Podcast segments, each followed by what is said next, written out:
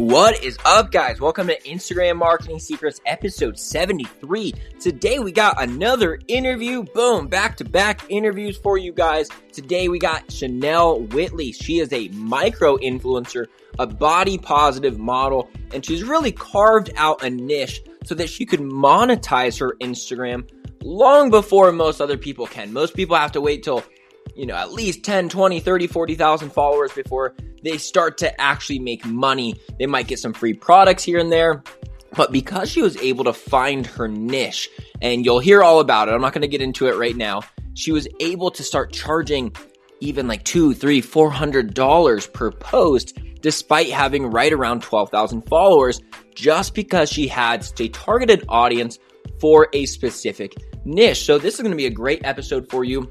If you're an influencer or you're wanting to become one, even if it's just on a smaller scale, if you just want to become an influencer at a level that might get some free stuff here and there, awesome. As far as if you're an e-commerce business, any kind of online entrepreneur, of course, there's always value sprinkled throughout every episode, but this one is mostly going to be her journey of start to today, from where she started to where she is today, of her first year of being very serious as an influencer on Instagram. She has been active on social media long before this last year, but Instagram is what really took off for her in the last year, and we're just going to go through her exact timeline and how she did it, and I really hope you enjoy this episode, guys. Quick word from my sponsor, and then let's get into it.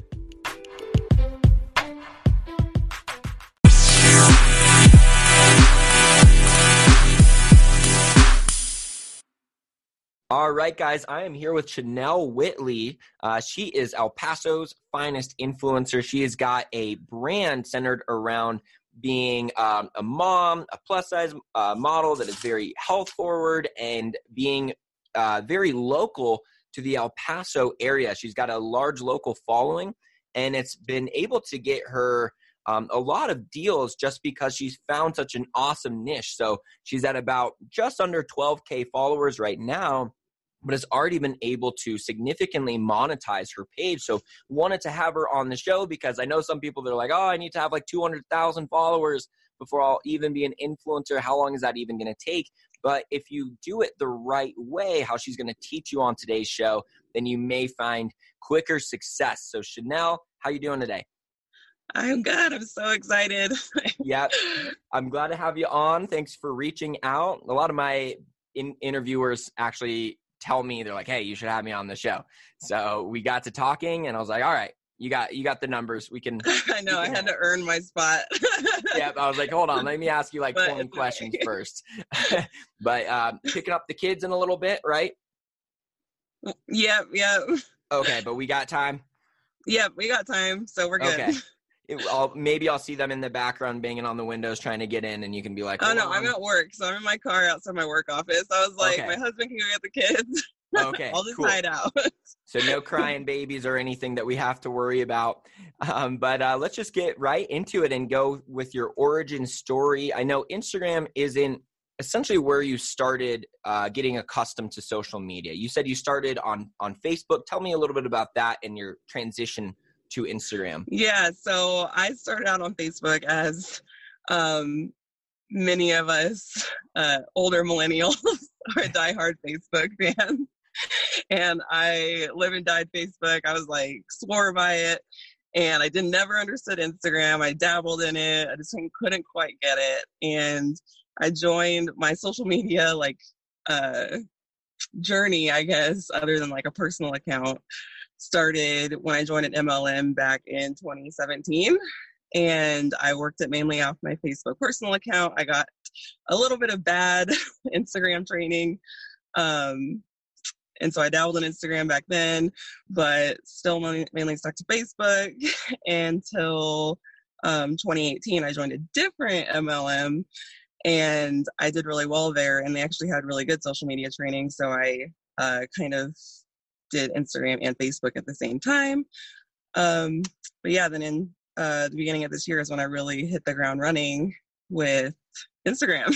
Going full time on it. Was your engagement or reach and things like that on Facebook going down that kind of made you want to switch over? Or did you just finally be like, all right, everyone's on Instagram. I've denied it long enough.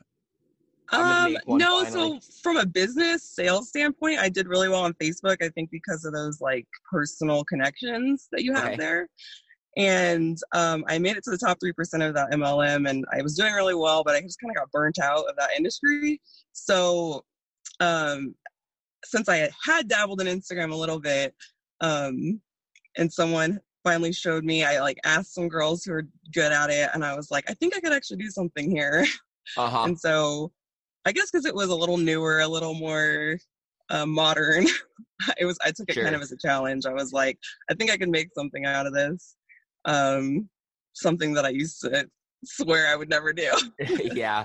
It's funny. Whenever a new one comes around, even when Facebook came around and MySpace was really still popular, it's always, it takes a lot of effort before like everyone's like, okay, let's all go over. But take note, because I almost wish I would have done it sooner, kind of like with YouTube, because you get in that like, and I still feel like Instagram's in that a little bit, that newer like time period, but definitely I probably wouldn't have wished I wouldn't have fought it so much. Yeah, definitely. It's always a little easier in the in the earlier stages, but you have been active on Instagram for just about a year and are already getting to that 12K mark, which is really impressive as just a personal brand that's not, you know, doing any reposting or anything like that.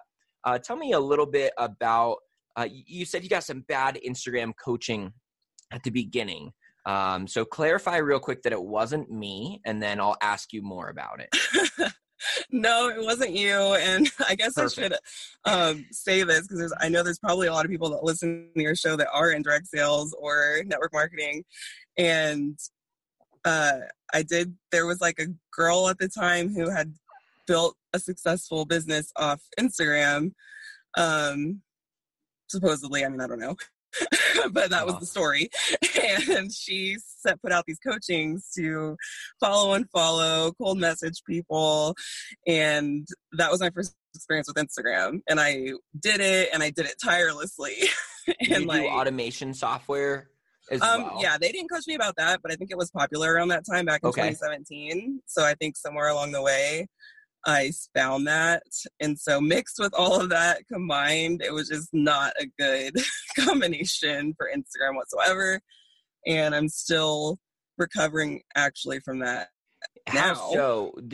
How would you say that doing too much follow and follow or automation software, did it get you any blocks? Did it just find you weird followers? I definitely think I got shadow banned at some point, but I wasn't active enough on Instagram that it really mattered. Okay. But the part that I'm recovering from now is not that so much, but my engagement rate. So for having 12,000 followers, it should actually be a little higher than it is. And, I think once I get to 20 or 30 or 40,000, like it'll even out, but it's not worth the price to pay to have to recover your engagement rate for that. Yeah, because it really is just, if they're not liking your stuff or engaging with it, then the only thing it helps you with is just the overall look of your total follower account, which does help a little bit. But I mean, people get engagement even if you're not an Instagram marketer, and it always certainly looks a little strange when they don't match up. But I have seen that you did just have a post recently that got about 1,100 likes too. So, you know, everyone's got a spread. It looks like you always get like at least 250, 300 pretty consistently. And then you've got that content that actually makes it through and starts trending on the algorithm, which is the name of the game. So I think that's what people really want to know is what were the actual switches that made it so you just started trending and you just started finding new followers. Tell me about like the major big things when you actually, your content started clicking with people.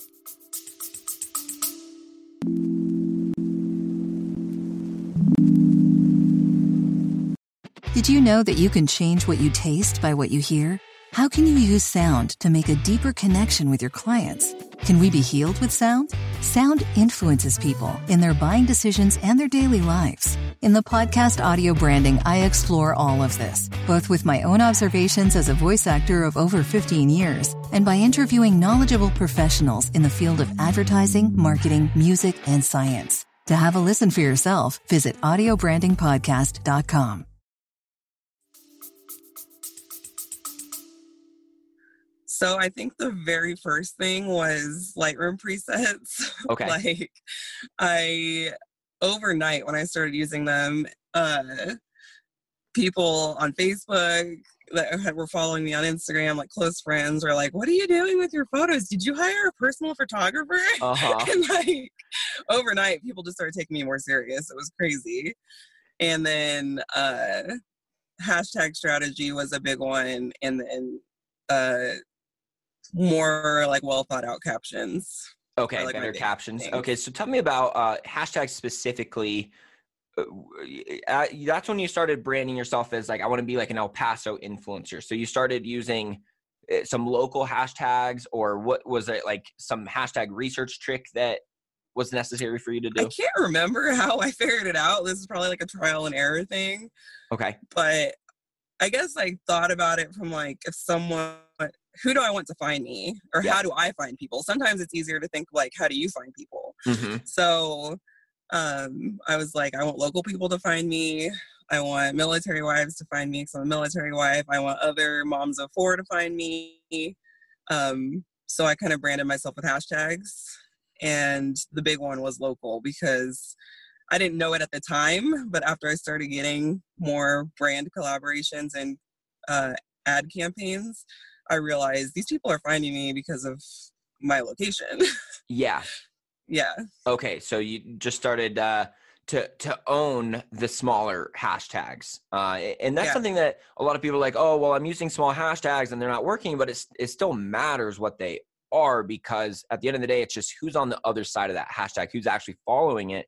So you kind of reverse engineered that approach of, who do I want to follow me? What hashtags would they be liking or following? Then use those. It's not just about the size of it, right? Yeah, I usually try to get hashtags that have at least like 15,000. Okay. And I try to stay under like 1 million. That's kind of my range. Yeah, exactly. That's still a good size. And I never really recommend anyone go over 10 million unless, you know, you got like... Yeah, but I always like the 15K, 100K... that size of hashtag. Okay. But they also made sense with what you're posting and made sense with who you're looking for and everything like that. So the captions is another big thing. And I think a lot of influencers, that's almost one of the things they struggle with more. If they're good at taking pictures and they love to be on camera, or they have a photographer that takes pictures of them or whatever, they've got that part down. And then they want to just say, check out my cute dress. But I know you were kind of telling me, like, once you made the switch from just explaining what the photo is obviously about to actually teaching something, that was so I did a lot of like, I listened to a lot of podcasts, and I try to like see people who are successful and like see what they're doing. And I notice the accounts I resonate with are usually telling like a story or something more emotionally like provoking. And I think people get caught up, because this is just my opinion, so you can tell me what you think. Uh-huh. A lot of the bigger bloggers, they do post, this is my, look at my dress, happy Friday. And they get like 10,000 likes or whatever, even 20, 30, 40,000 likes. I don't know. But I think smaller influencers try to copy that kind of thing, and it doesn't really work for them. And I don't know if it's just because like times are changing, so you have to be more like emotionally like resonating with people. Uh-huh. But I've noticed that if I post... some of these bigger influencers, you're talking about ones that are just made from Instagram, or it's like the girls from The Bachelor that now have a lot of followers? No, them too, probably, honestly. Like celebrities can do it, and I feel like big influencers are almost on that level. Uh-huh. So I feel like they can post, like Beyonce can post a post that's like... with no caption. No caption, yeah. An emoji. Like, exactly. But that's not going to work for the average person. Mm-hmm. And so I see a lot of smaller bloggers and influencers doing it, and I'm not going to like barge in their DM and be like, you should make more provoking captions. Uh-huh. But like, I notice it even with myself when I'm being lazier, I don't have the heart behind it. I'm just trying to post. Sorry, I didn't mean to say it like that. I'm just trying to post to say that I posted for the day. Uh-huh. It doesn't do very well. And sometimes it's not even worth posting at all for me personally. Sure. Yeah. If you're not having like a lot of value to communicate, then yeah. When your photos don't get liked is how engagement goes down. So yeah, it is kind of better just to be like, hold on, let me wait until this is a little quality over quantity. Yeah, for sure. Yeah. So what kind of captions resonated the most with your audience? And I know that this is going to be, a matter of your audience as well as like what you're actually good at writing. Did you like to be educational and give like mom tips? Did you like to be more just opening up and identifying with people in that way? So my brand, since I am like a body positive influencer, my brand has been more about like being vulnerable in that sense, which once you're vulnerable so much, it doesn't even feel vulnerable anymore. Sure. Once you post enough body image shots, you're like, whatever, they've seen it all. Which goes to say, if you feel uncomfortable, just put yourself out there and your comfort level will increase. Not saying you have to go on Instagram in your bra and underwear, but I've tried it. It has not worked for me. What'd you say? I've tried going on in my bra and underwear, and I've had to archive the post because they didn't. A very selective group liked it. So. Oh my gosh.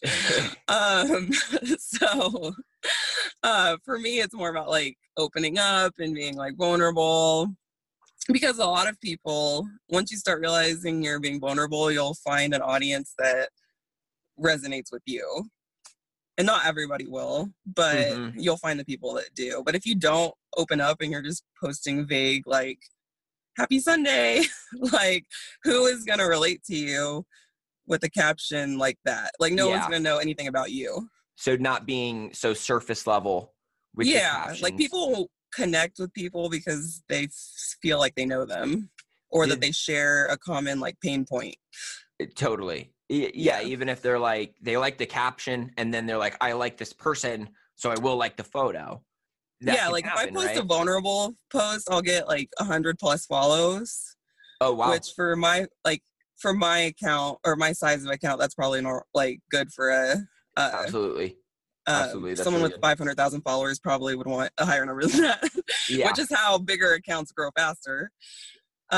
It's more about that ratio of how many people saw it that then followed you. Like if that ratio is good, like, then I will notice the paper airplane is like high when I post photos like that because people are sharing it or whatever. Yeah. And they're following and the reach is high. Whereas if I post just like an outfit post, which I do sometimes, because sometimes I have a collaboration or something where I have to post just like an outfit and here's who sent it to me or whatever. They get like, I don't know, like 25% of what the good, like my well thought out posts get. Okay, gotcha. When you're doing actual promotion for a company, then it's gonna be more centered to what they may have even told you to say. So before we jump into how you've been able to monetize, tell me, what came first, the desire to be an influencer or you just being yourself and followers coming, and then you're like, I'm gonna run with this further? I think a little bit of both. So I'm always striving for more, like in my like entrepreneurial mind. And so I think I saw that I could make something out of it, but I didn't know what. I didn't know how it worked. But I'm the type of person that was like, I'll figure it out later. Like I'll start now, I'll figure it out later. Yeah. And you also had like the MLM. And you're not involved in an MLM right now, correct? But you've done a couple. And that almost inspired you a little bit to take it more seriously. Yeah. Well, because social media is such a big part of MLMs now. You have to have a good social media presence for that usually. So I learned a lot from that as far as that goes. But I was burnt out. Like, to me, an MLM at that point, once I kind of got burnt out, I was wanting to do something for myself. Because even though you technically, like, they say you work for yourself with an MLM, you kind of don't, because most of them have teams now and you work under someone, and it doesn't feel like you work for yourself. Okay. So I was like, I just want to do something that's mine. Like, I'm in control, whatever.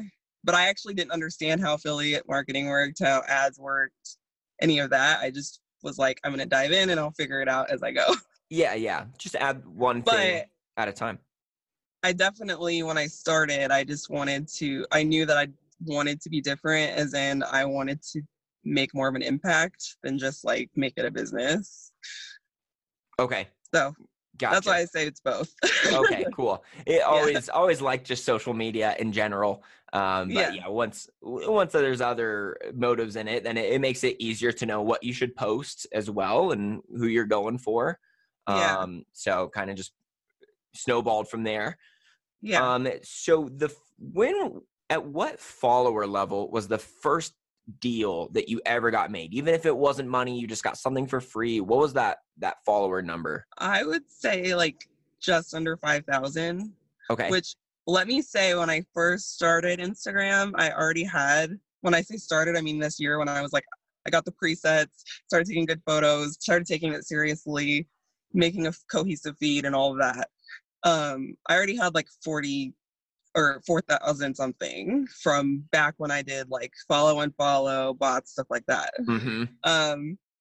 So what really changed wasn't the followers, but I started to look like a brand, mm-hmm, because I changed my feed and everything.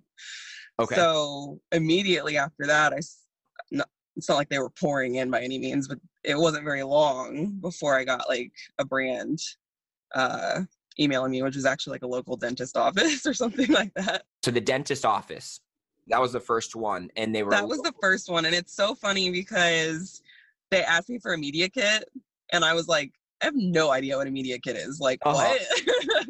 So you Googled it. So because I didn't know, I literally was like, I'll just do it for free. Oh, like, dang. It was so stupid. And so I ended up doing this whole, I mean, I got the free like services, but my insurance probably would have paid for it anyway. But I was so excited anyway that I was promoting someone, even though it was for free. And they probably got like a free teeth cleaning out of it or something. Yeah, they did. Me and my kids like cleaned our teeth, but it's funny, they were offering to pay me, they just wanted my media kit and I didn't have one. Oh, dang. Well, that's awesome. You have 4 kids and then you got taken care of, so you got 5 cleanings, which is at least $60, like a minimum. Yeah.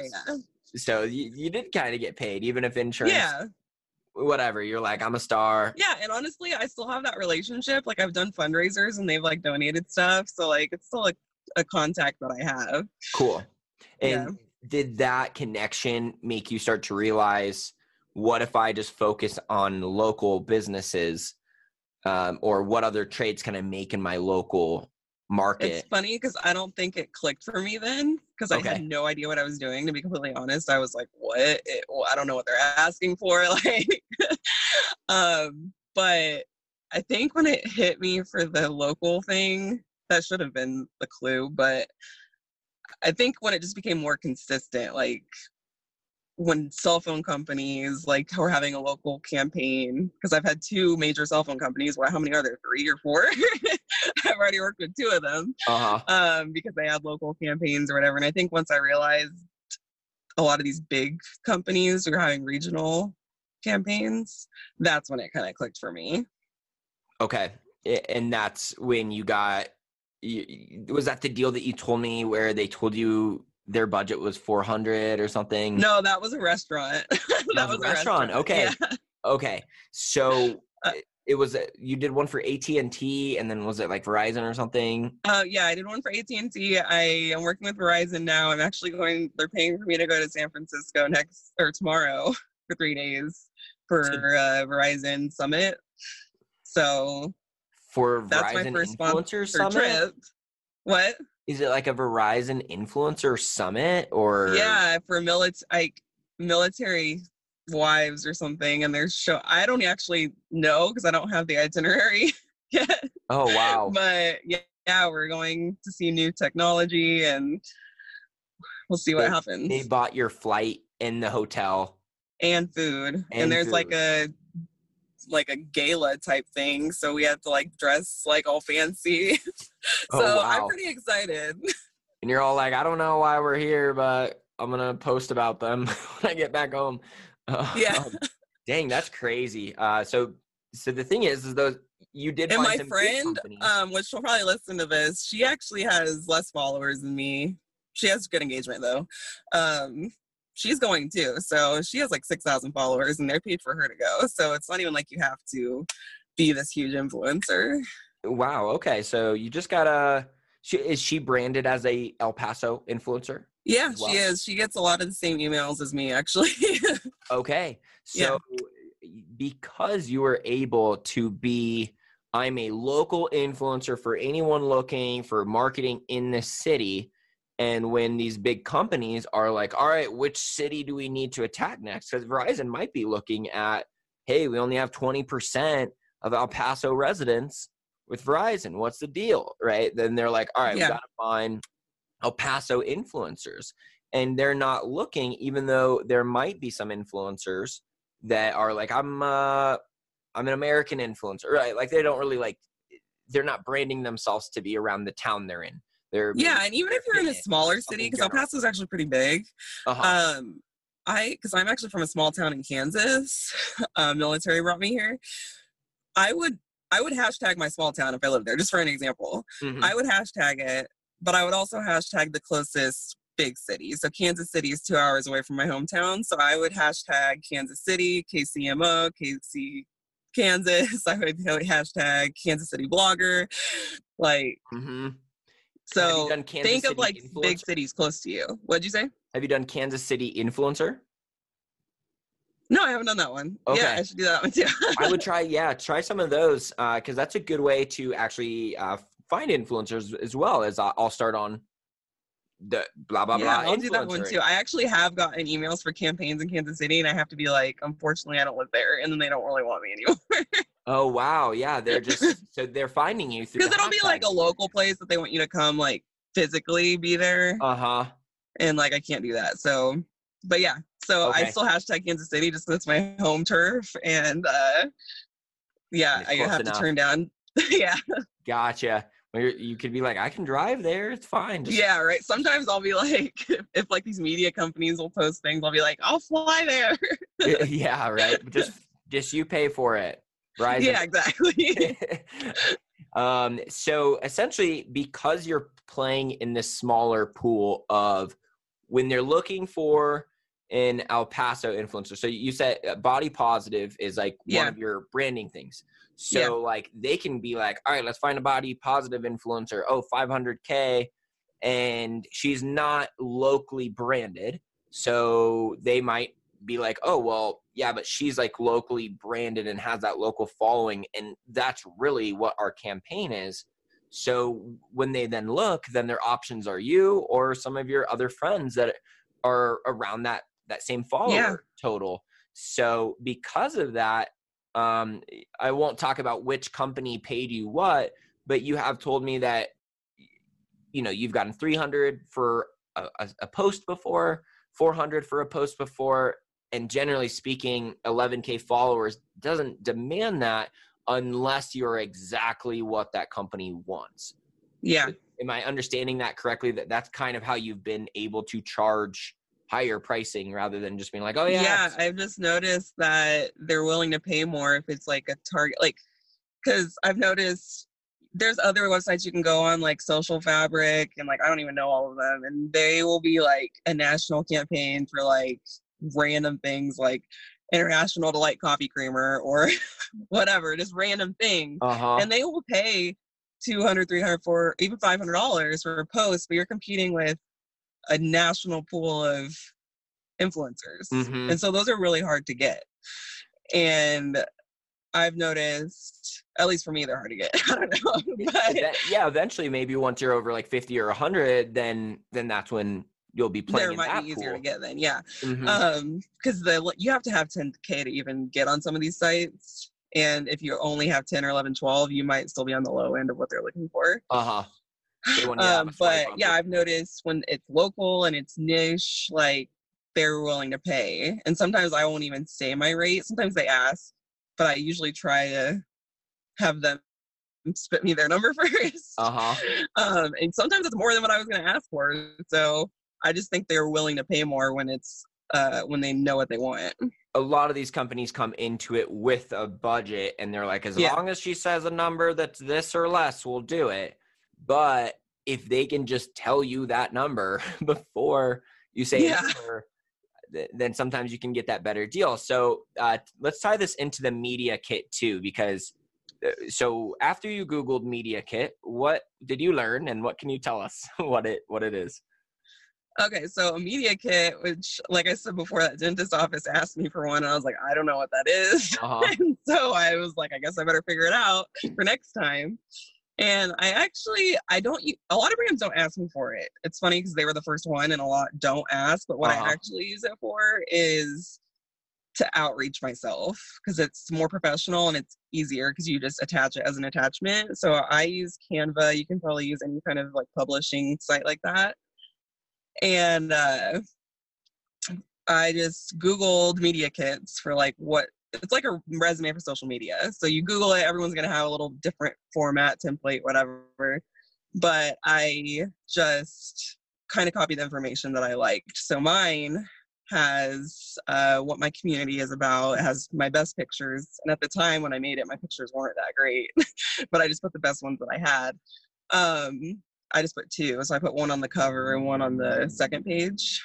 And I just put a little paragraph about my community and my platform, a little paragraph about me as a person, and then my stats. So I put like how many of my visitors are women, or kind of whatever brand you're going to reach out to, you want to tweak those stats. Like obviously keep them real, like what your real stats are. But like, it's like your resume. Put on there what you know they're looking for. Present them with obviously the real information, but the real information that is actually going to be relevant to them. I actually have it pulled up right now. So it's basically this 2-page document with the pink and white theme. It's real cute, something I could never make because I don't have the I don't even like pink, but it was the best template I could find. Okay, it's a template. So yeah, Canva. I mean, Canva's so awesome.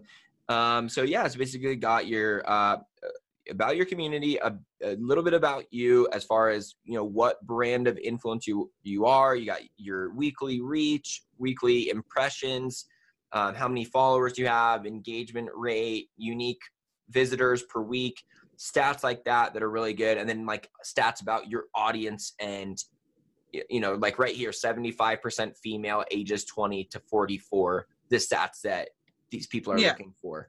And that's how you not only can send them that info if they ask you for it, but you said that's kind of how you've done some outreach when you're looking. Yeah. So my first big one was a local tattoo removal doctor who is awesome.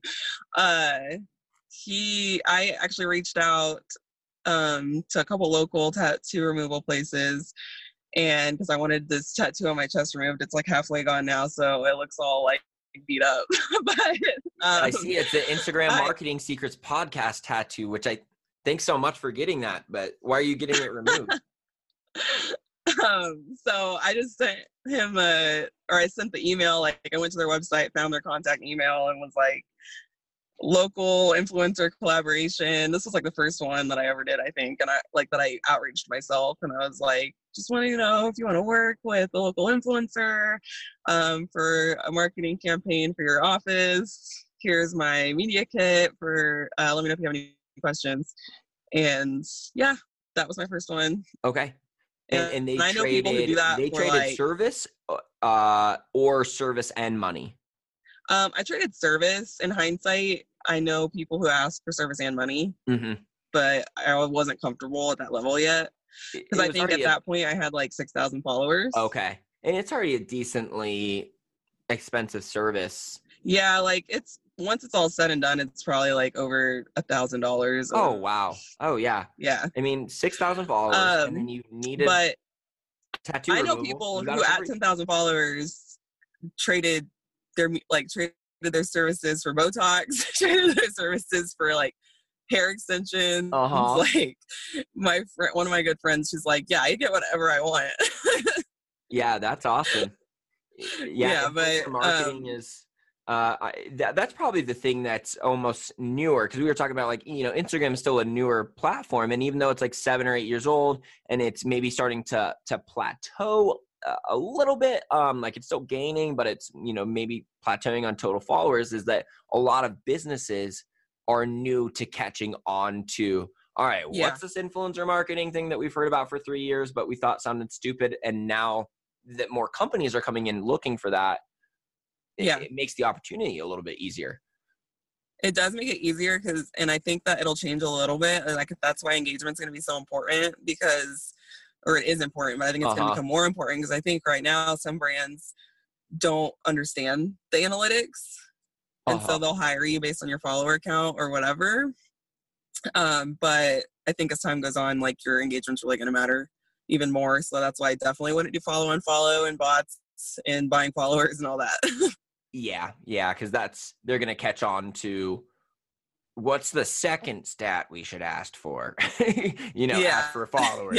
We only asked for followers last time, and the post got 4 likes, even then they have 100K. Okay. So engagement percentage, very important, because they will be able to look that up using websites like phlanx.com, PHLANX.com. That's, I believe, the main one. That's what I use, but you can get like a hard number. That's what you've used as well? I've used that one, yeah. Okay, cool. Yeah. So you can get like a hard number on your engagement percentage, and generally speaking, anything over 3, when you're over 10K, is like the good to great range is like 3 to 10%, or like 3 to 7%, or anything over 2 is still a lot more than a lot of people have at that level. But like you said, I definitely feel better when I'm like above 3.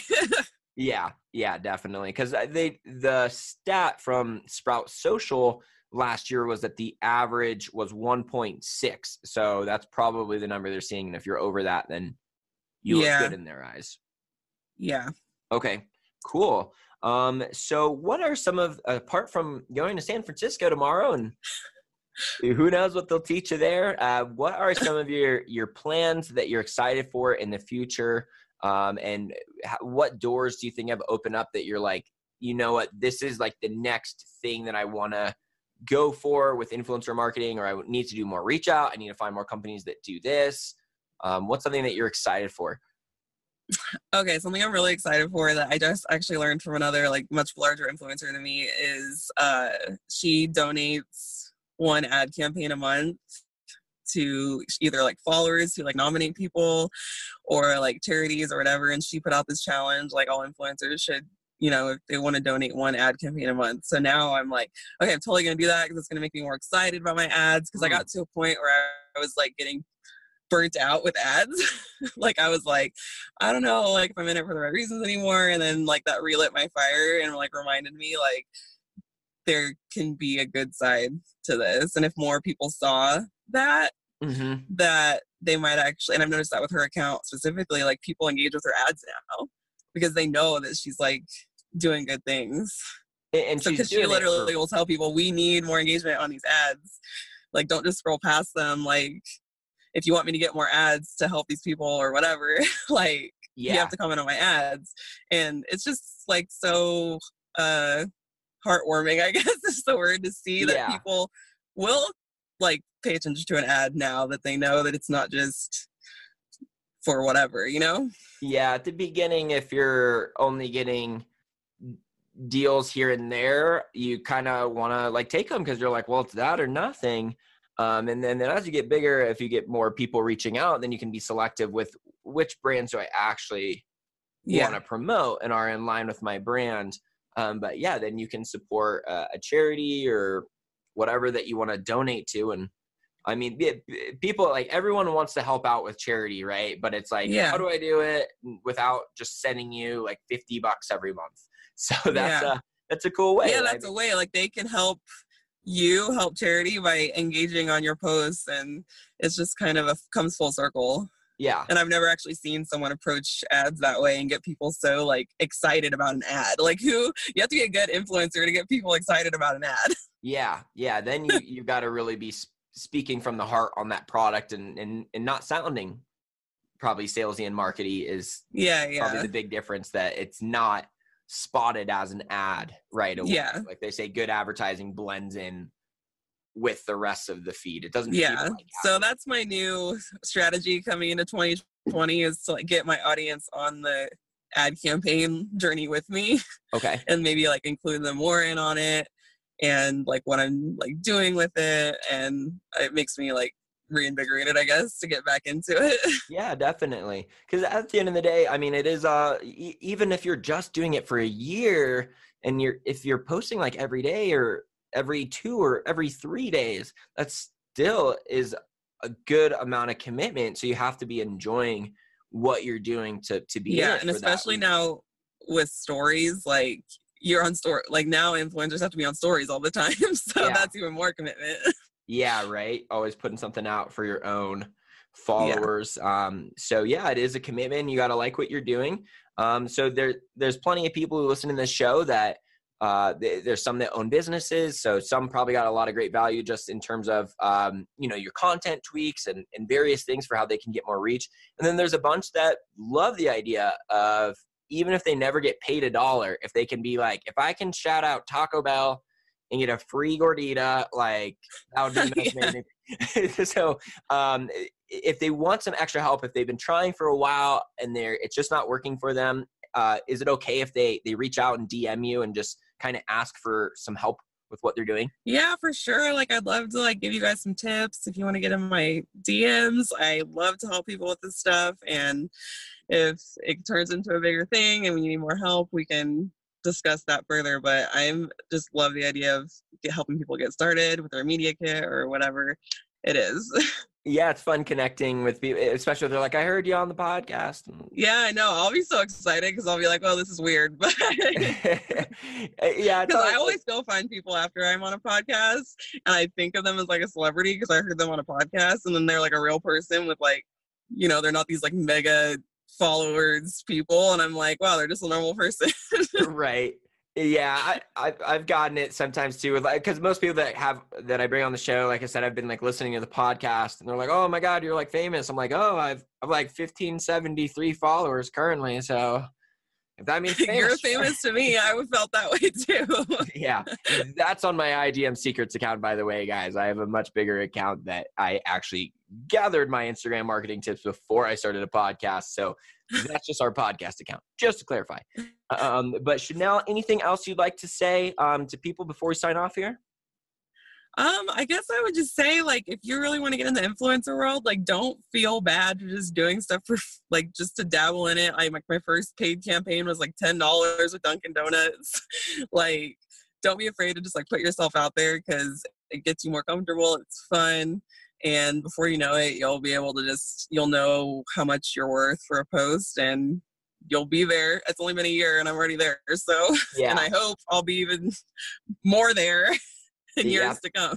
Yeah, exactly. I mean, once you get over that, the speed boost of, 2K, 5K, 10K kind of all have like a growth boost. And it looks like some of your last posts have gotten more likes than any of the other ones. So guys, again, thank you so much, Shanel, for being on the podcast. Her handle is Shanel Whitley. So that's ShanelWhitley. Reach out if you've got some specific questions for her, or if you just want to say thanks so much for coming on the podcast, then we always really appreciate hearing anything from you guys. So Shanel, thanks so much again and have a great day. Thank you so much for having me. Bye. Bye. For